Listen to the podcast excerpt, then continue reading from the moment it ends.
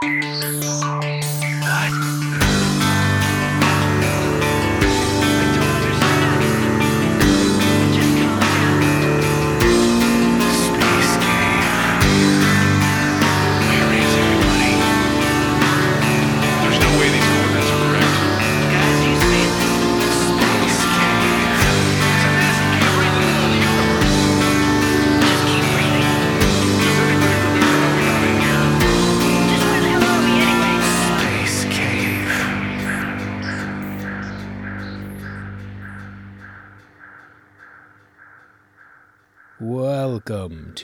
the Space Cave conversations with scientists, artists, people who are fascinating, uh, sometimes over beer. And this is like a 50 50 one of those. People have been asking recently, when are you bringing the beer back? And I thought, I better start trying to do that. But I didn't reach out to my guest to see if he would like to indulge because I just assumed, I don't know why, we talk about this in the episode, that he didn't drink. And then I was like, oh, I have some beer going. I hope you don't mind. He's like, oh, I would have joined you. So we're getting there. We've gone from uh, not having beer for quite a while to uh, maybe we'll slowly start to bring it back. I'll make a better effort. I'll get a new system in place that allows me to be more consistent and obviously on top of it a little better so that I'm not sitting here sipping beer while the guest is like, well, that sure looks good.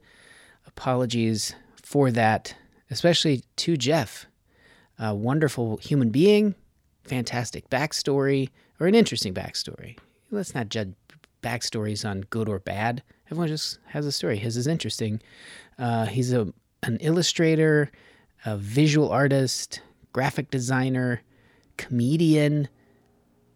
Just an artsy. The way he lives his life very artistic, very bright, colorful. You see his art, you're like, ah, this guy seems like he's uh, enjoying what he's doing, and he's very talented at it. You can really get lost in it. Go uh, check out his Instagram or website. You will like it. And he's done some artwork that you might be familiar with if you watched um, Big Nothingness. He did the font for that over the uh, photo my friend Jordy took. Anyway, we've we decided to sit down and chat about art, creativity, some of those things. I hope you like it. Here's part one with Denver comedian and illustrator Jeff Tice. Oh, here we go. That's why. Ah, get that video on. In it. All right. What is um the sh- what's your shirt? South Oh. Carolina Tech Academy? No, dude, it, that's Oh, way better than Minnesota. What it is? It's Minnesota, but I bought it in Minnesota on like a little trip, seeing some friends. Yeah. But like shortening Minnesota to just the word soda to me is so dumb. But I was like, I'm buying it anyway. I went to a U- University of Minnesota Gopher uh, football game yeah, and people in the crowd would be going, "Come on, rodents!" Like kind of rooting for them, but also kind of talking trash. And then they had this song they sang hilarious. that would go blah blah blah blah blah blah, and then they'd hands up and go soda, soda, So- soda, and I just I couldn't get over it. I was like, guys, yeah. you're never gonna win with this. That's this is a loser mentality. yeah, I, it's my like around the house shirt. I, I can't bring myself to, and it's also one of those shirts where people who are from Minnesota will be like, "Nice, dude," 'cause it's like a very Yeah. specific Minnesota thing. I was like, ah, I just I went there once. Sorry, dude. That's it. I got I got nothing for you. skull and uh or skull with an O and then Oh, soda. yeah. yeah they have Yeah, some some yeah, Minnesota specific things. very inside jokes. Yeah. We uh when we were recording last time. Oh, you know what? As we get going, people keep asking me, and I know you don't drink, but like Yeah. I used No, I drink. to. I drink. You do? Yeah, I just look like I don't drink. I thought for sure you didn't for whatever reason. Oh, well, if you have anything to drink and you'd like to, I should have coordinated with you before. And in my head, I was like, oh yeah, I think we went out one time in Denver, and I, in my mind, for whatever reason, you were like, oh yeah, I don't, I don't. So I apologize. Maybe not. I might have. I might have not been at the time. I don't know. I. It's so funny. Everyone thinks I have kids, and everyone thinks I don't drink. Both of those are not true. Dang it! Do you have something in your refrigerator you'd like to uh, crack? Oh, you have something going currently? I have just a nice coffee right now. Oh, okay, all right. Well, if you want to uh, grab something with um, some fermentation in it or anything like that, feel free. Okay. I I, don't think I I don't think I even have anything. What do you have? I have this Golden Road Ride On 10 Hop Hazy IPA. Oh shit. It's really sweet and uh, it's like a treat. Probably, you know, people that don't eat candy and they're like, have, I'm pre-diabetic. What? Like, yeah, it comes from lots of places. I think there are lots of sugars in this, but That's so funny. quite good. I'm gonna. Are you an IPA IPA guy? I go all over the place. I, I don't. I don't. Um. I think when my hair was long, I never wore it in a in a bun, and I have no judgment. I shouldn't say that. I live in Los Angeles, so someone that's kind of a pest ordering or something like that would give me a bad taste in my mouth Yeah. for for that aesthetic, and I would say, oh, it goes along with a stereotype. So I'm I'm not going to be that. I've seen plenty of people be very pleasant, very uh, innocuous in our exchanges, but it's just that one person who dresses or acts a certain way that makes you go, I, I can't do that. You're like, God damn it. Yeah, totally. And just how many, you know, we both do stand up, and how many times have you been in the back of the room and the comedian's joke that probably kills? The punchline is, "G- g- "Get out of here, you and your man bun." You know, something to that Yeah. effect. That's it's Yep. probably not that exact joke, but um, yep. you know, that whole thing of like, oh, we all know us as a crowd of people, we know a man bun is terrible, and I Yeah. think when people say I'm an IPA guy or something like that, yeah, yeah. there's a stigma. I don't. I've had so many people Well- on this podcast say I'm an IPA guy, and I go, ah, great. You know what you like? That's awesome. Well, Colorado, we have the most extreme version of the IPA guy, but then also everyone likes IPAs here. It's not like so. I, I don't ask in like a, are you an IPA guy? It's like a, do you like IPAs? Because everyone I know does, and it's weird. it's weird when I find people who don't, uh, just because of this state. I feel like, especially I went through like the phase in Colorado where you're like, "Ah, I just don't really like IPAs, and everyone, it's like they'll kill you. You know, they'll take you yeah, you, you just and I, to some degree I can understand. It's such a vast. To me, like so many pilsners taste pretty crisp. There's a feel to Yeah. to them. This is a Czech pilsner. Eh, it tastes like they all taste kind of the same. Yeah, Brown ales, porters, a lot of stouts. No matter how many like chocolates and whatever they mix in, yeah, but pale ales can really have a gigantic spectrum. One hundred percent. And I feel I- like every brewery. Oh, sorry, go ahead. No, no, Yeah, I was just saying every brewery has a, a golden ale, a golden pale ale here, Mhm. and it's it is a range of like, am I going to like this or not? Yeah. And so yeah, yeah, for sure. Yep. There, there's something weird about that where on one hand you could get kind of frustrated with the people like, yeah, you don't like IPAs. but it, it really should be more like you don't like pale ales because you'd have like a West Coast pale ale and you- and you would go, what's what makes this different from a pale or an IPA? So if you go to a restaurant, you're like, can I get a pale ale? I'm like, would an IPA be okay? Like, sure, it has the P and A in. I really don't know the difference well enough. Sure, I'll take that. But that Yeah. that adds to how far that spectrum goes. Yeah, whatever ale doesn't have colonization involved, I'll take that one. it's like, well, Yeah. Speaking of colonization, you uh, and I didn't know this till the last time we hung out. Being a uh, a kid, and I know as an artist in Colorado, and we know each other through Dave Clock, and uh, Yep. and then running into each other. You did uh, we did a show together in Colorado, in Denver, at the Bug Theater, beautiful Yeah. establishment. And then uh, when we were talking last time, you were like, "Oh, I grew up in Australia." So speaking Yeah. of, does that count as colonization, or you just looked at it as like a Commonwealth sort of? Uh, I Mm, yeah, I don't know. I guess it is colonization because it was a prison colony of Mhm. the British, and so um, they the Australians definitely ha- hold the you know that the angst and the anger towards the British, like a lot of uh, colonies of the British. But uh, yeah, I grew up there from when I was four to when I was twelve, and so my dad is a preacher, and so it was like church related. And uh, yeah, we moved out there, and we lived in the middle of nowhere. It was like a small little town, so that was cool. But yeah, it was just it was it was. I really appreciate it now because when I moved here, I moved from there when I was 12 in sixth grade.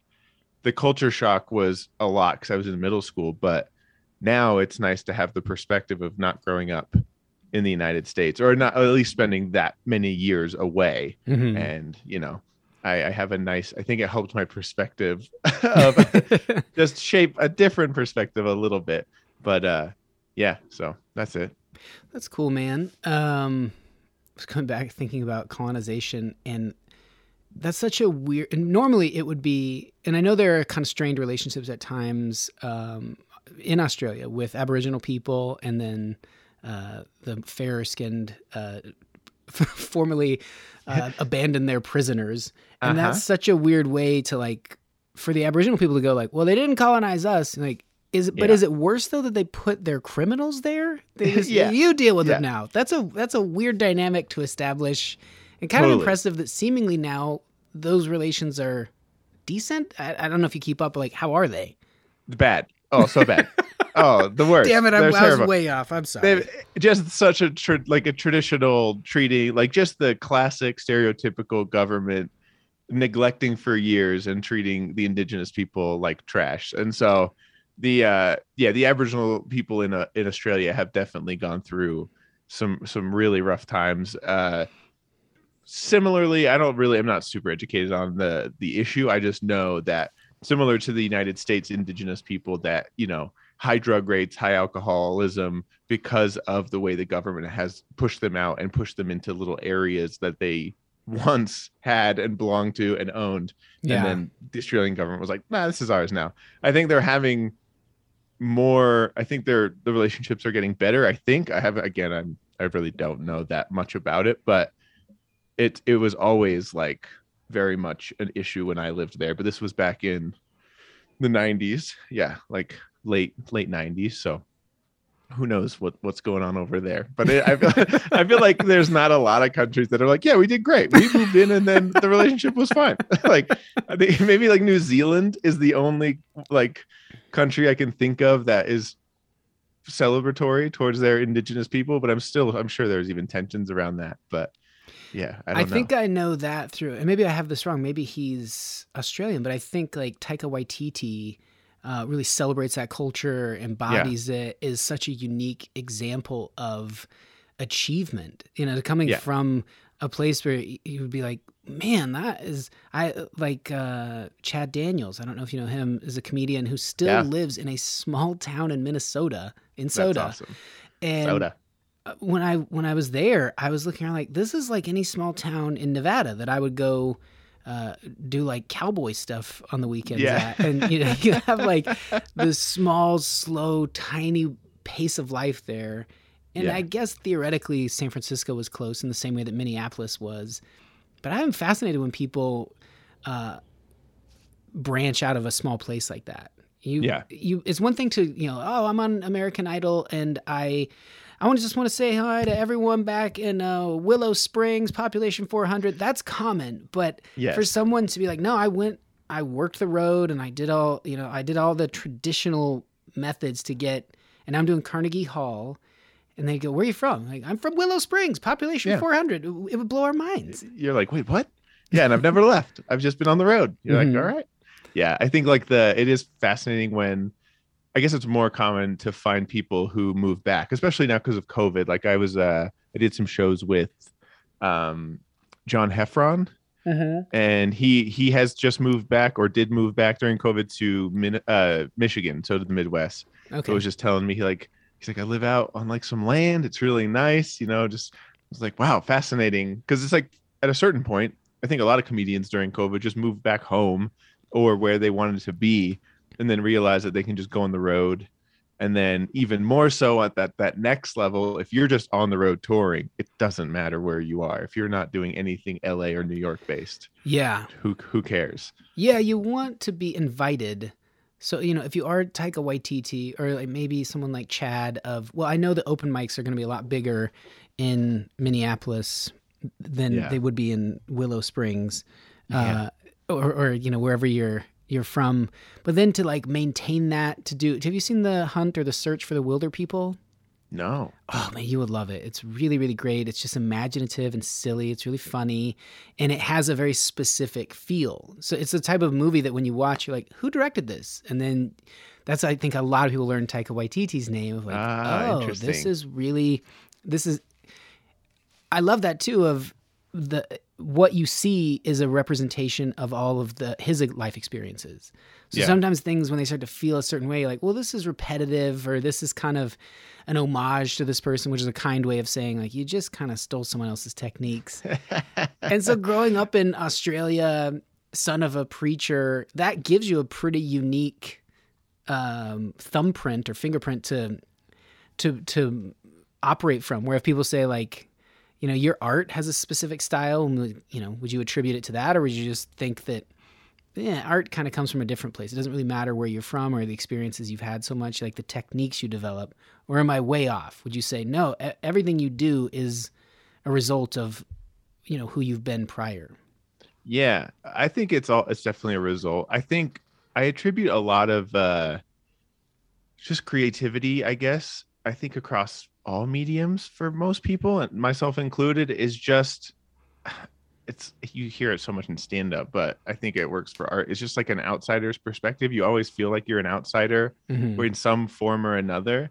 And I think I just experienced that enough throughout my life that the one consistent thing that I always could go back to was creativity in the form of drawing for the Yeah. most part and, and then later into stand up but yeah when i when i lived in australia i was always the american kid because growing up i had just i'd moved there when i was 4 but our family was american so we were like the american family even though i was as australian as you could be Mhm. at the time. I, you know, I didn't see myself as American at all, but that's how we were always, you know, talked to. And then uh, when I moved to America, I was forever the Australian kid. I'm still the Australian kid to some of my friends.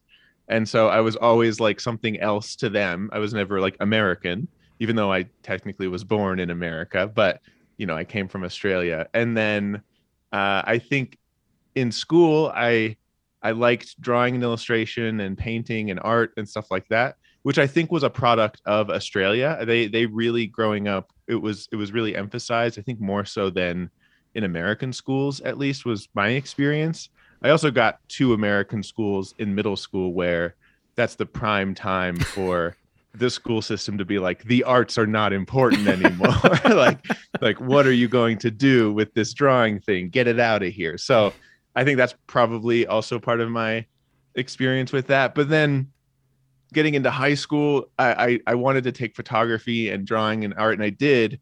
But I also am six four, and so I played basketball, Mhm. and I was like, and I love basketball, but to so all my basketball friends, I was like the art guy, and then all my art friends or art classes, I was like just the basketball guy, the sports guy, and so I was I always felt like I was like whatever environment I'm in, I always felt like I wasn't supposed to be there. I never felt like super comfortable. And to me, that is what one like gets makes you funny, but also I think that just fosters creativity. I think that helps you see the world differently. It's so much of creativity to me is just problem solving and you just learn to navigate the problems and like the little pieces here and there. So I think that's the longest way I could describe that's why I like art is just because I always have felt like I didn't really fit in, even though on the outside I look like the cliche version of someone who would fit in. like just so yeah, I guess. But I like that the art itself is factored in in a way that it wasn't sort of and maybe I'm seeing this through my like I always drew and I liked drawing, but I would go through phases where no one knew me as the art guy, Yeah. sports or otherwise. They would it just if I happened to be drawing or I drew something, they go, "You can draw." It was always kind of a what? I- Yeah. I, wasn't the type of kid that always had a notebook open drawing. Hey, come on, guys, you got to do your homework or it's study hall or what. You close that up, Dave. Close Yeah. that up. It wasn't that way. It was at home privately Oh, drawing. interesting. Yeah. And so did, did you ever get in trouble in class for drawing or doodling? We did the my friends and I I think we were sophomores in high school and we were drawing this comic series that started to kind of consume our hey, we finished the assignment really fast. Let's let's work on our comics. Yeah, yeah. And that was the only time that maybe we had a, a teacher be like, "Guys, it's too much." Stop. But I don't I don't remember there ever being a time that was like, "Hey, hey, come on, close that up. You're supposed to be reading right now. You're supposed Yeah. to be doing." Yeah. So I That's like so that for you. It was. It seems more that it's in your DNA. That it was something. That, even even like being an outsider shapes that or gives it some direction. Yeah. I would say Yeah. because I everyone probably feels that way. If you think of a, a kid, and we all maybe knew someone like this that just showed up one day, and oh, I'm a goth, by the way, and we'd Yeah, be yeah. "What?" huh? and I think What? they just desperately wanted to have a category to fit into. Totally. You think of like the cool kids, and I'm just maybe this is personal, but in my school, I, I don't know what they were into. I don't know what they liked. I knew Yeah. what made us kind of nerdy kids was if you could quote like Ace Ventura or Adam Sandler. These were big movies. So Yeah, what were yeah. the cool kids into? They didn't like those movies. What were they talking about? What were they doing? Yeah, Were just grunting, fit- just, just- grunting around, just just like dragging knuckles, and I mean, I I totally agree. I feel like, especially by the time I was in middle school and high school, I I, I it was it's at the age of everyone is just looking for the thing that they want to do, and yeah, I, I went through like the skateboarding phase, and it was one of those like. I think I think I because I popped around from all the different little groups, I was someone who definitely didn't have just a main group of friends and it, and by the time I was in high school it didn't seem like our high school had a really aggressive like clique like system where you just you're a part of the jock so you're a part of it was at least by the time and I think the internet now has completely obliterated that which I think there's you know there's probably little niches of that but not that classic oh i just play football nothing else. It's like you know because i think the internet expands you know if you, you're into something you can find exactly what that is but yeah. i think from an early age i from for the from a drawing perspective i think what really kept me doing it was so my mom still has a uh an illustration or a drawing that i did. So when i would just draw in church because i had to go to church three times a week. I was there my you know that's all we did. We were just in church all the time. And so that's what i would keep myself busy by just doodling and drawing all the time. Dude, I gotta I gotta wedge in with like maybe this is such a thing that for me drawing was if we went on a road trip and it, it was a trip I had done before where it was just a lot of sagebrush or something, I'd get this I think Berol B E R O L, these giant pads. I would open that and I would just well, this summer I'm gonna start and in my head it was just this gigantic pencil sketch. And usually it would be pretty in depth, but I would start it on the drive. And I think that same impulse of it's church, it's somewhere like that's kind of boring to me, and I can't. Yeah. I need to put my head down. I can't. I cannot just look at sagebrush going by or totally listen to these sermons over and over. Totally. Well, and my dad's funny because he he is a great illustrator. Like he never did it professionally, but he always would do like kid stories and he would doodle cartoons and like draw them out on like a whiteboard as part of like Sunday school. And they were just very stylized, almost like Simpson-esque looking characters. Mhm. But he would use them for like Sunday school. And then my mom is super creative as well. She does really nice like art quilts, like very like high-end, super intricate art art quilts. And uh so I had that that support from them. It wasn't like they were like, "Oh, this like little freak kid likes art." Like they were they were very supportive of that. Uh, so so when I was like, "Hey, I'm gonna draw during church," my dad was like, "Well, because my dad when he draws, or he was like, I need to be doing something to listen." That's how I just got away with it. I was like, "Oh, I'm listening. If I'm drawing, I'm listening." And so that was the easiest way to be able to like get the the free pass to always draw. And then so for years, from when I was seven I remember seven because my my mom has a drawing st- like framed in their house still, and I drew the the like the bouquet of flowers right below the the pulpit and the like the little offering bag that they pass around. Yeah. And I look at it now and it's ballpoint pen, and I'm like, that's not bad. Like, it's not. It's I was like, that's not bad for a seven year old. And so I think that was like the moment, or and my mom kept that in her Bible for like yeah for years until she finally got it framed. But it was one of those moments where I think I look back now and I'm like, oh, I've always had a, a, knack, for it, a talent for it, but through my parents always being supportive of it, that was totally helpful. It was like the thing that I was good at, and so I could always just go back to that. And then another part of it, I always tell people like everyone chalks up art to talent. Everyone thinks art is talent. It's like it, it might start there, but like getting good at drawing is just hours. Like you just sit and it's just hours. And you know this, like you're great at drawing. It's you just sit and do it. And I tell a lot of people like you can get good at drawing no matter what your level is if you just sit for hours. But for years my schedule was all through high school I would go to I would go to school, I'd go to basketball practice, I'd come home and eat, I would do my homework or not do my homework. And then whatever time I had left, I had a big drafting table, which I still have in my basement now, big drafting table that my parents got me. And I would just sit and draw until bed, until I was told to go to bed. And I would do that every single night and just with like a little lamp on and like listen to music and just draw. And then I did that all through high school, like pretty much every night I could. And then I went to college and I went to art school in college and I had the same schedule. I just kept, I'm very, I'm super routine based and I would, I didn't really party that hard in college. That's maybe why you didn't think I drank. I'm just, I just give I off such why I nerdy have it in my mind that you were like, no, I'll hang out, but I, I don't drink. And I remember Yeah. that night, and specifically something you said, which was, I think you, I don't know if you went as far back to talk about like this had been a routine you had done, but you go, Yeah. currently, you know, uh, mental health is such a, a hot button thing. And one of the things they tell Yes. you is try to do something that stimulates you, that's creative, Yeah. that's just, and you're like, I do that for hours a day. And I think I'm generally like a pretty happy person. yeah. Yeah. I, totally. I found that so fascinating.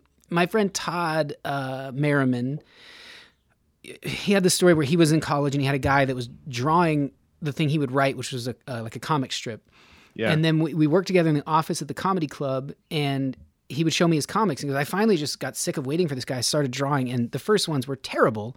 But then as it went along, he developed this style that was very specific to him. And I think everyone has that. If everyone just sat there and drew for five hours a day, it's like a muscle. It Yeah. would get stronger. And maybe it wouldn't look how you see it in your head, but it would look like, and for him, it was so funny. It was, I was like, oh, you draw in a way that can't help but be funny. And I love Yeah. when someone Oh. has that.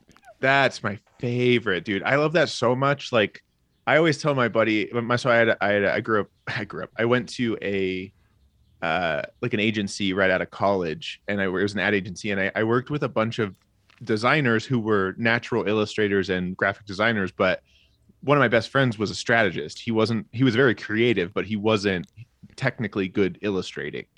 And I always told him my favorite illustrations were are from people who can't draw but are super creative and Yeah. then they try to draw like those are my favorite i love that way more than if you can draw a still life or whatever wildlife and it just looks photorealistic cool man whatever dude i want my favorite illustrations and drawings are like the weird like i don't have you ever seen um uh his it's on twitter and instagram it's at pants just Yo, yeah, love that Dude, pants. Really that funny. guy very like stylistic but not i mean he does have he actually you can tell he is technically talented and like it's very Yeah. consistent but i love that style where it's like it doesn't have to be this overly done beautiful what just ballpoint pen and a great idea The way he hilarious. captures that central figure's forehead every time yeah would drive me crazy. Do you have things like that where you're like, I, I mean, people could study it and they could take out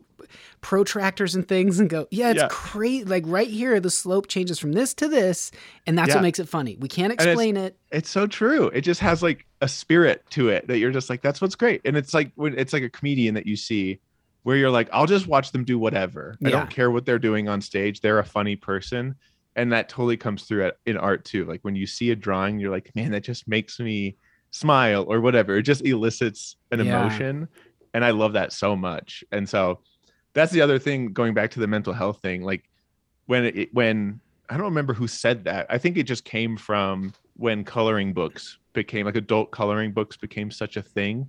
Uh they were so like hot for a while and everyone was basically like yeah it's so meditative. You could just sit and color. And i just remember thinking i was like that's what i do for a living. Right? I was like in the midst of working at an agency that i was doing a ton of illustration work for like beer cans and labels and, and ads and stuff and i literally would just sit listen to music and draw for 10 hours a day for my job. And i loved it. It was awesome. But that's what i said i think i think all those hours in college and high school at night it was my wind down. I always like i would just spend time. And obviously drawing is like infuriating a lot of the times when you can't get the right thing. Hmm but if you're not going for anything and you're just you know you're just practicing hands or whatever like doing noses or just scenes and you know like Yeah. I would always do that. And for the hours I've put in for that, I'm still not as good as I should be. but I, I do have some friends who like have put in less hours and they just are naturally better. But it's uh yeah, I think it just is that time like just kind of zoning out and or listening to music or now podcasts are nice. But yeah, I don't know. I think that definitely contributed to it. I, I, I think that uh, man, nice collection of sounds I just did there. I, I, oh, I, like a cool little robot. little robot thinking of things to say. Uh, your style has a brightness to it. In fact, like this new sketch thing I've been doing, uh, you did a voice for it, and then you're uh, you've been helping me with like the graphic design. And part of the reason was like there's just something, even if it was like Jeff, this is a mean ass dragon that lives in a cave.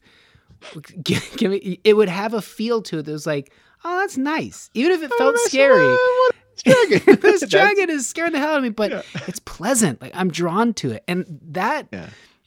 whatever it is, like dichotomy or juxtaposition of this is you can feel like H.R. Giger, you know the the kind of Oh, yeah. um, all the stuff from Alien is pointed and sort of. There's an element of creepiness to it where you're like, Yeah, what was this guy's yeah. life? I doubt he was the Yeah. life of the party to hang around. This feels like a heaviness. Whereas Yeah. you There's can a sinisterness to it. Yeah. if you had to draw one of those drooling alien skulls and it would maybe look terrifying you'd also i just think in the brushstrokes whatever it is that you're conveying it artistically but there's this subtext there's a subtle layer that is like Yeah. The art it's a nice itself alien. yeah yeah and maybe he had that maybe i'm way off in that like oh it's terrifying but it draws Yeah. you in it doesn't i mean there's really not a ton of art unless it's of acts or things that make you kind of whoa i, I can't look at that Yeah. most yeah. True. things make you want to look and examine a little closer. Like, oh, the fangs what- are like this, and oh, that's where they drip from. Oh, the light hitting that Yeah. drool. You would kind Yeah. of appreciate the artistic um, process there, maybe. Totally. I think I think that's an awesome observation. I think I've done either one it comes through subconsciously and I I the the person that I am is what the art that I like to make or subconsciously will tune fine tune it in that direction. Mm-hmm. Um I think what I have found over the years is one uh, it's it's almost out of simplicity. I like using limited palettes and those are almost they're so easy to digest and so especially when i'm doing digital work uh, i will only use two colors three colors max and i keep it really simple. I'll use the range of tones within that color but a lot of times it's just a complementary color system that i'll use. And so that's always my base my, kind of my mindset. And i think that simplicity is in itself easy to digest and, and doesn't feel too complicated. And then on top of that this was a a technique that i i it kind of formed out of necessity from doing comedy posters because I needed to be like efficient and i needed to do them quickly because as you know a lot of comedians are like hey i need promotional materials I got a show next week. ago. What can you do? that's yeah. yeah exactly and so then that's fine but i think when i started really when you see a comedy poster or an illustration and it has that like oh you can tell that i did it um, i think another thing that i really tried to push myself to do especially digital work. I work almost exclusively in photoshop now. I've started oil painting for myself for fun but that doesn't look anything like my digital work. But what i wanted to do i, I added i started adding textures and finding brushes and techniques that made it feel at least have some sort of slight tactileness to it. I wanted it to feel like it was not hand drawn, but I wanted it to feel like at least it had some had been worn or uh, you know it had a little bit it's almost like pastels or Mhm. kind of gouache that's been rubbed around a little bit like i kind of want that's how What's I, I what's gouache? gouache is uh you would totally know if you've seen it but it's um it's a, it's like an in between paint of it's, it's like watercolor it's a water based paint that you would use if you water it down it acts like watercolor and then if you use it more thick it's more opaque and it acts a little bit more like uh oil paint Cool. So, it's it's really awesome. You sh- I'll send you some stuff on Instagram. There's some really awesome gouache painters because a lot of um like plein air painters or concept artists will use gouache to practice because it's super fast. It dries really quickly. You can do little sketches with it. Uh, it's very hard to learn to manage because it has such a range of Yeah. you know you could be watercolory or you can be opaque. I like to use it very opaquely Mhm. but it gouache can look incredible. There's some people out there that they're my favorite artists, and they just do these little, you know, vignettes and plein air. They, you know, just go out and sketch, and they're just incredible painters. But I love that I- you guys call it a sketch. To me, a number two pencil or like a mechanical pencil and sort Yeah. of like Here's a Yeah. bird on a branch is a sketch. Yeah. Whereas someone will go out, set up an easel, have a full on tray of paint, Yeah. and make something that looks to to someone that's not an artist gorgeous. Yeah. Oh, you just painted that? Oh, yeah, it's a sketch. This is a practice so that I Just can do this uh, on yeah three, you know, three yard by three yard gigantic canvas. Yeah, Oh, it's cool. really funny to watch. Like, I my Twitter feed is a mix of comedians, Formula One, which is another thing that I love, and then art Twitter. And art Twitter is hilarious because it's almost like a cliche where people will post the most finished looking drawing I've ever seen in my life or painting. it's unbelievable. And it'll be like lunch sketch. And you're like, all right, relax. You're like, come on. it's like, and so uh, I like a while ago, I posted the Sistine Chapel and I was like, lunch sketch. Like, just, it's like, yeah, shut up. Like, come on, dude. Like, get out of here. So it's a this. bit of a put on sometimes. sometimes like art i mean for sure the art world and social media i think completely has i sound so old it's like oh social media has ruined everything but it truly has changed i think people's mentality especially young artists of what creating art is and should be and whatever that can be whatever it is to you it doesn't matter you know there's no rules around that but i think it has turned people into having to be it's it's this you see it in comedy it's the crowd work clip phenomenon that like comedians are now just churning out two thir- 20 second clips over and over because that's what the algorithm wants. And so i think people are doing that on the art side too. The art world is going through this weird growth of you know do i am i should i always be posting new art? People will think i'm not working or getting better or worse. And i think it just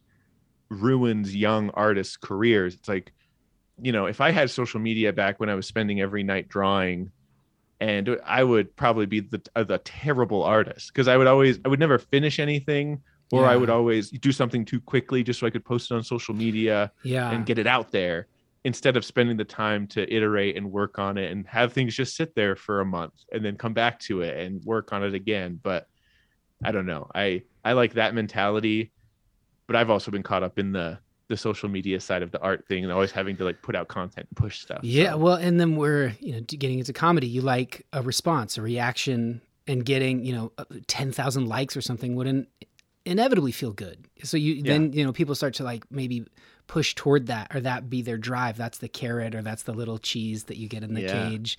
And I, I just can't help but think that as humanity goes on and we live in this time where we're experiencing expressing things over and over and over and it's more accessible to everyone as you get older like you just said like oh i'm so old saying or feeling this but every generation has felt that way in that more people have shown up to the thing. The, the idea of exhibiting something hopefully we'll always be able to appreciate originality when there was a fork but really it's just forming this gigantic tree. And if you were Yeah. one of the forks great but we celebrate these beings or these people these artists as though like they were touched by some finger and Yeah. you see these documentaries about people f- fabricating every type of art they can replicate it quickly in a garage and be like totally we have people coming with magnifying glasses and scraping off paint and sending it to a lab and going, it checks out. And they go, it was me. I faked you out again. I got you. I did it the whole time. it was Yep. just me. You're like, no, we want to feel like one person is singularly more talented than they really were, when in reality, every Yeah. generation is exponentially multiplying the amount of people that could. Think of a, a kid just cruising around being true. like, oh, is that, who's that? Picasso? Yeah, I can do that.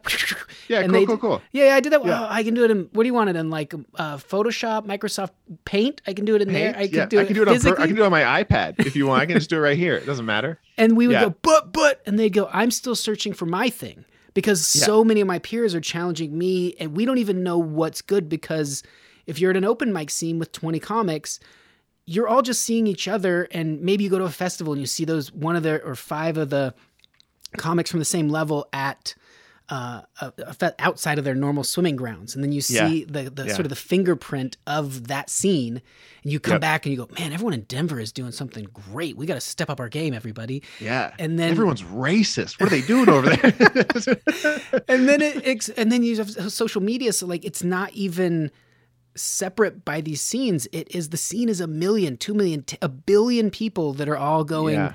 Oh, here's my joke. Here's my thought. Oh, wh- wh- who's this person you're? Everyone's taking a shit on this week. I've got my thoughts. And so then the idea of someone in there. Wait, wait, wait. I've this one tweet That was the best one. This That's the person's the, tweet. most original, most creative. Gild it. Put it in gold. put it in. Put it in the Sistine Chapel. I totally. I think that's fascinating to think about because it is. It's it's so many art movements, or the reason we have famous artists over the years, like the Picassos and all these people that we know of, especially like like the Andy Warhols or even you know Ansel Adams in photography. They're all. It's timing. They have their style and they have their what is so iconic but it's the timing of when they did what they did and that that's why it's so important and so i think it's fun to try to find people who are doing that stuff now that does set them apart. They might be a part of that massive group and you know they are one little branch in this massive tree that is everything going on now. But it i think there's so much noise and static happening because of the internet. It's so much harder now to find the person doing the thing that they're doing that sets them apart. And i think it just happened. It's just traditional in art that a lot of people don't find that person until they're dead until they're gone and Yeah. you get to look back and you're like oh that was the moment like they Yeah. were doing it but now we can't tell them that that's what they were doing that's how they were changing But even even that we think that we think that, and that's like I know I've heard comedians talk about ah maybe they'll find me after I'm dead. That becomes the next sort of like all right. My original goal was to like sell out theaters. That seems like it's not going to happen. Then I thought I could own a house. That's uh, I guess that's not going to happen. Uh, maybe they'll find me after I'm dead. It just keeps on stepping down.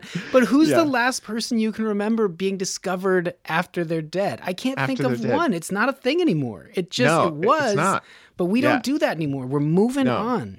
No, and and now now it's like when someone dies, they were the greatest at whatever they did at the moment they were dying, and then people forget about them a week later.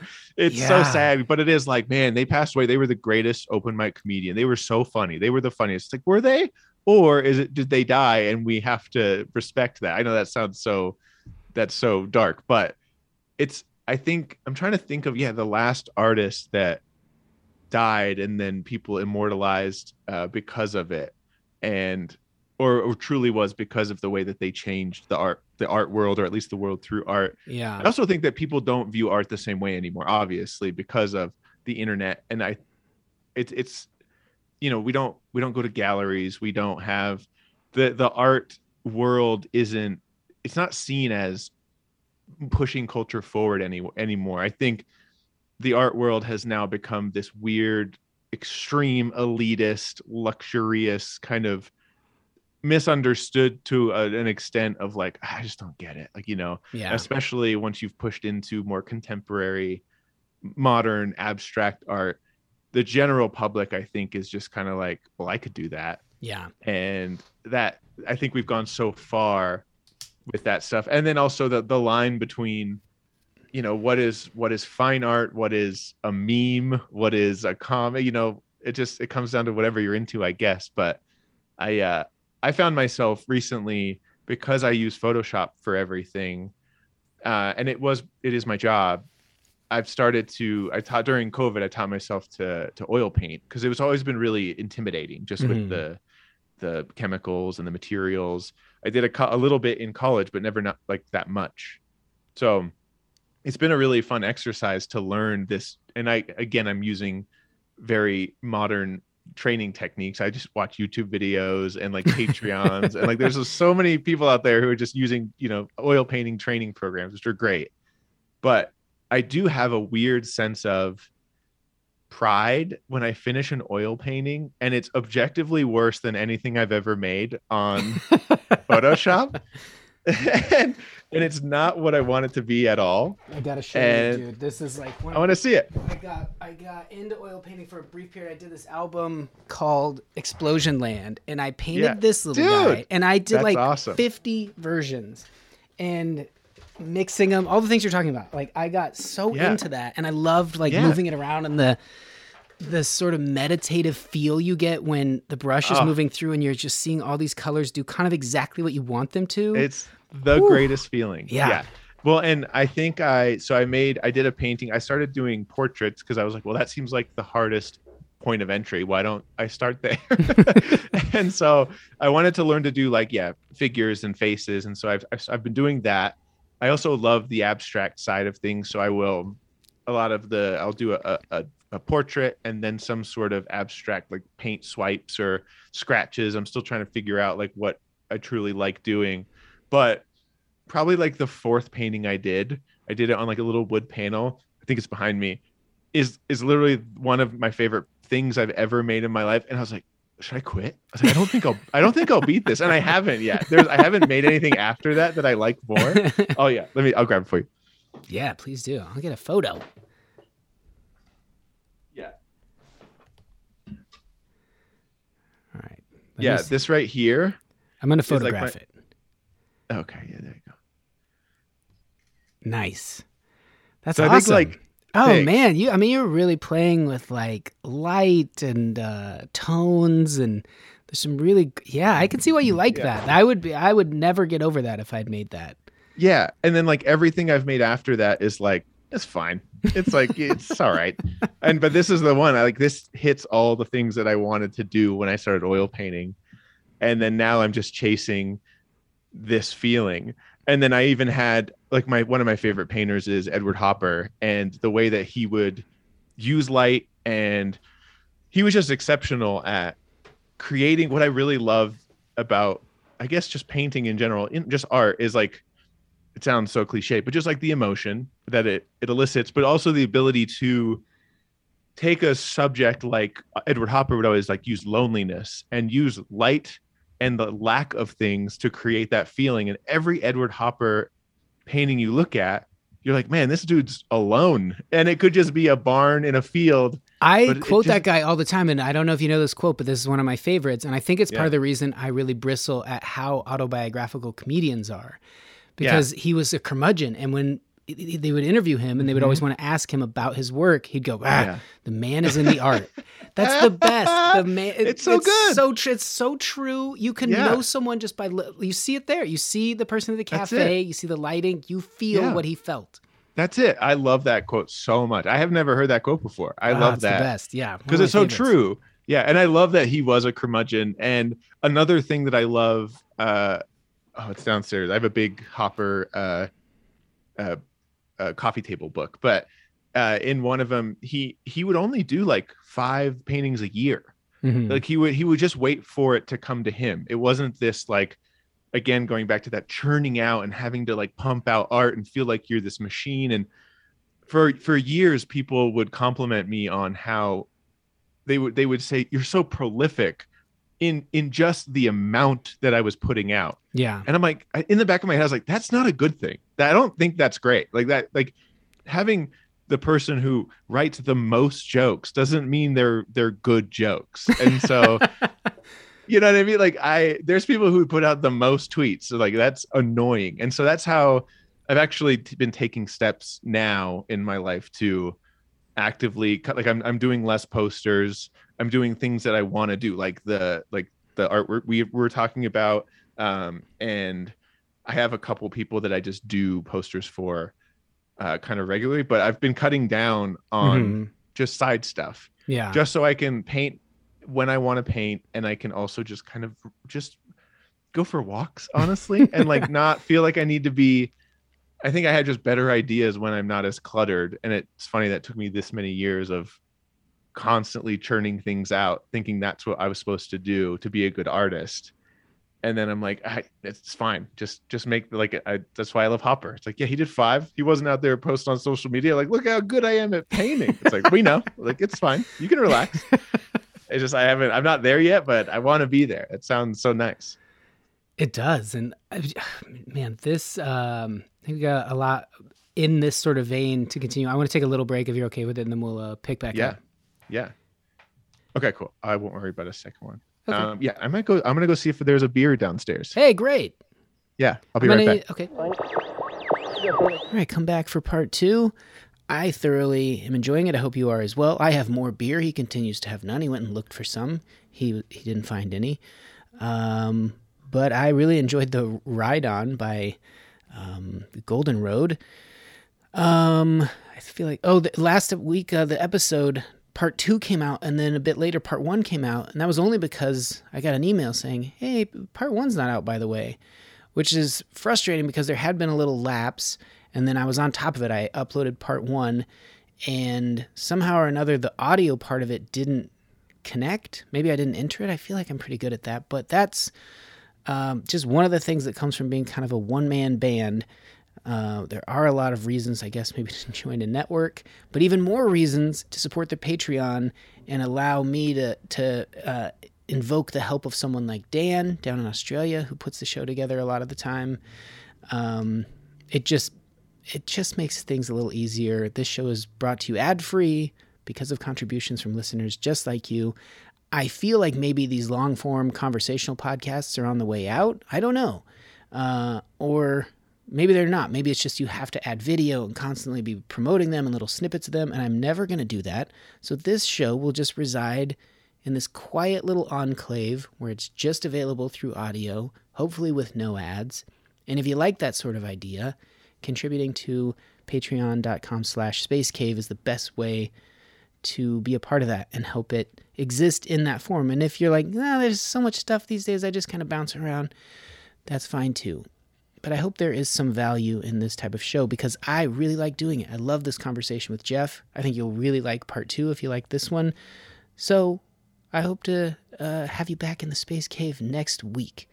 All right, let's get out of here. This is a song by Yacht Club. It's called Hole. I hope you like it. Thanks for stopping by the Space Cave.